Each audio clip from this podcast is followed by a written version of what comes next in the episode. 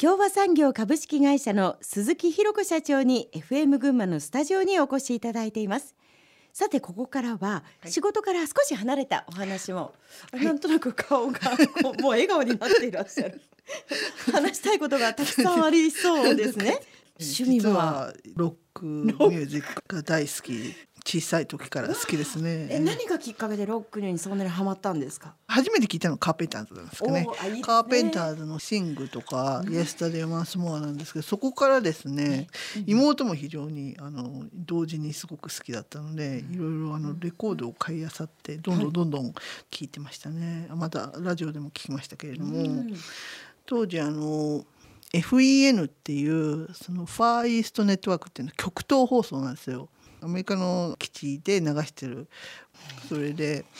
昔の人はよく知ってると思うラジオ関東でアメリカントップ40っていう番組あったんですけど、はい、それの生番組が FAN で流れてたんですよ。はい、でそれは、えーと、もちろん英語なんですけれどもラジオ関東よりも1週間早く放送される、もうすごくあのロックファンとしては当時いかに早い情報に 接するかっていうのが自慢で。アメリカントップ40を理解するので英語を勉強してた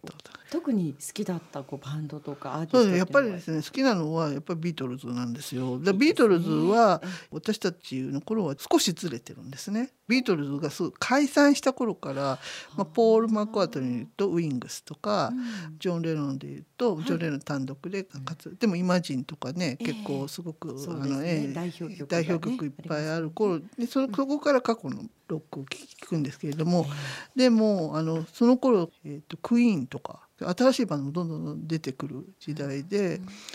なんか本当に懐かしいですね。という中で、なんかこう、ご自身が今もこうすごく思いの中で深く刻み込まれてるエピソードなんてあるんですか？これはですね、ええ、ちょっと知る人ぞ知るなんですけどほうほう何ですか、えーと、当時ですねエアロスミスがデビューしたばっかりに、はい、の時に、まあ、日本公演が決まったんですね。でその時にですね地方公演っていうのは全然なかったんです。唯一前橋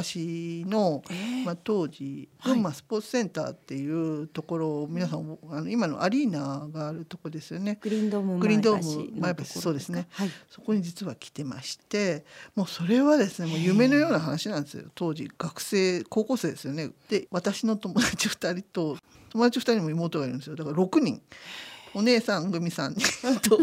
妹組3人がですね最前列に並びたいがためにですね、えー、学校をサボってですねもう本当に朝から並んでましてそれで本当に文字通り最前列に並んで。どうでしたか？すごかったです。もうエアロスミスが出てきた時は何が何だか分かんないぐらい 興奮して感動して今でも夢に見るぐらい素晴らしいコンサートでしたね。もしかしたら放送を聞いている方もね、ねもう知ってる知ってる方いらっしゃるいらっしゃるかもしれないですね。ねその最前列に私たち六人はいたんです。貴重な経験です。もともとロックの話聞きたいんですが、はい、えー、お仕事の話にごめんなさい、そろそろ戻らせてもらいますね。あの共和産業の今後の目標をぜひ教えていただきたいのですが、ね、あのもちろんあの現在やってる開発策の仕事っていうのは、まあ、重要な仕事なんですけども、はい、その延長にまず海外での展開っていうのを、まあ、これをさらに強化していくのが一つ、うん、あともう一つはその医療分野への参入ということで、まあ、これはですね2年ぐらいやっぱり準備をしてきたんですけれども、うん、脳外科で使う監視というものなんですけれども、うん、今までないタイプのものを製造していこうということで、はい、まあ、これは産学官連携ということで群馬大学の医学部の脳神経外科様と、うん、まあ、あの群馬県の産業技術センターさんそれから今回は産業支援機構さんの方に、まあ、あの管理をお願いするということで、はい、まあ、これこのえーと、プロジェクトがスタートします。うん監視っていうのは非常にニッチの分野でもありますしなかなかそうですね大手企業さんが製品化するには非常に細かい市場であると。で私はやっぱりこういう時代であれば IT も発達してますし、マーケティングの手法というのも多様化しているので、まあ、中小企業であってもブランド力っていうのは確立できるんではないかというふうに思ってましてそれを一つのまたビジネスの柱として展開をしていきたいというふうに思ってます。試作部品ではなくてメーカーになるそうですね。完成品のメーカー、完成品のですね。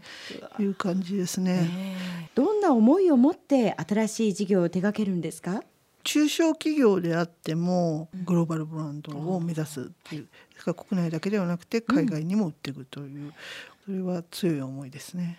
高崎から世界へということですか？あそうです世界初のものを高崎で開発して売っていくというですねそれはあの医療市場自体がニッチな市場がたくさんあるので、うん、十分できるのかなというふうに思いますよね可能性見込めるということですね。そうですね頑張っていきたいなと思いますね。ものづくりというと、どちらかというとこう男性の世界かなっていう気がしたんですが。社長の話から聞いてるとワクワクしてきて、もしかして女性にも結構合ってるのかなと、うん、そうです。ね実はですねあのここ12年なんですけど女性社員で製造現場で、はい、えーと、物を作る社員を増やしておりましてもし本当に興味があるんだったら社内で爪の見方とか計測器の使い方とかですねものづくりの原点になるような教育をしていってと思ってましたらやっぱりいろんな違うバックグラウンドの、えーと、女子の方が入社していただいて。例えばどういった前職をお持ちの方が？そうですね。例えばほぼさんであったりとか、美容師さんであったりとかですね。手先を使った仕事をやってみたいとか集中してものを作ってみたいとか、まあ、そういう思いを持った社員がたくさん来てもらいまして、もうこれはこれからもやっぱり継続して女性エンジニアの誕生っていうのも非常に楽しみにサポートできればいいなというふうに思ってます。はい。えー、最後に企業や新しい事業への挑戦を考えている人への、ま、メッセージの意味も込めて教えていただきたいんですけれども新規事業に取り組んだり、まあ、経営をしていく中で大切なことは何だと思いますか？ビジネスっていうのは生きていくための生活の糧っていうのは一番重要だとは思うんですけれども私はやっぱり仕事っていうのは自己表現の重要なね場であると思うんですよ。で起業っていうのはねその思いさえあればですね実現のパーにはなっていくと思います。実現のために何をやっていこうかっていうことに集中されていくとですねどんどん道が開かれていくっていう感じがしてますね。それで、まあ、世界を変えるってちょっと大きい表現かもしれないですけど、まあ、あの人が喜んでくれるとかですね、はい、えーと今までなかったサービスが存在して感謝されるとかですね、まあ、いろいろあると思うんですけれども、まあ、そういったものにつながっていくっていうのは素晴らしいことだと思いますよね。企業ってそう考えると自己表現のためのいいチャンス。チャンスだと思います。ですよね、ええ、社会に関わっていく重要なツールかなというのを思いますよね。ロックと一緒ですね。ロックと一緒そう。ロックも表現ですよね。その通りですね。はい。えー、今日は共和産業株式会社の鈴木弘子社長に FM 群馬のスタジオにお越しいただきお話を伺いました。さあ、お別れの曲ももちろんロックのナンバーからです。はい。エアロスミスのドリームオンですね。はい、ドリームオンというのは夢を見続けてくださいということですね。本当にこの番組にもぴったり皆さんにあのお送りしたいはい素敵なナンバーをリクエストいただきました。それではお届けします。エアロスミスでドリームオン。今日はどうもありがとうございました。楽しかったです。どうもありがとうございました。ありがとうございます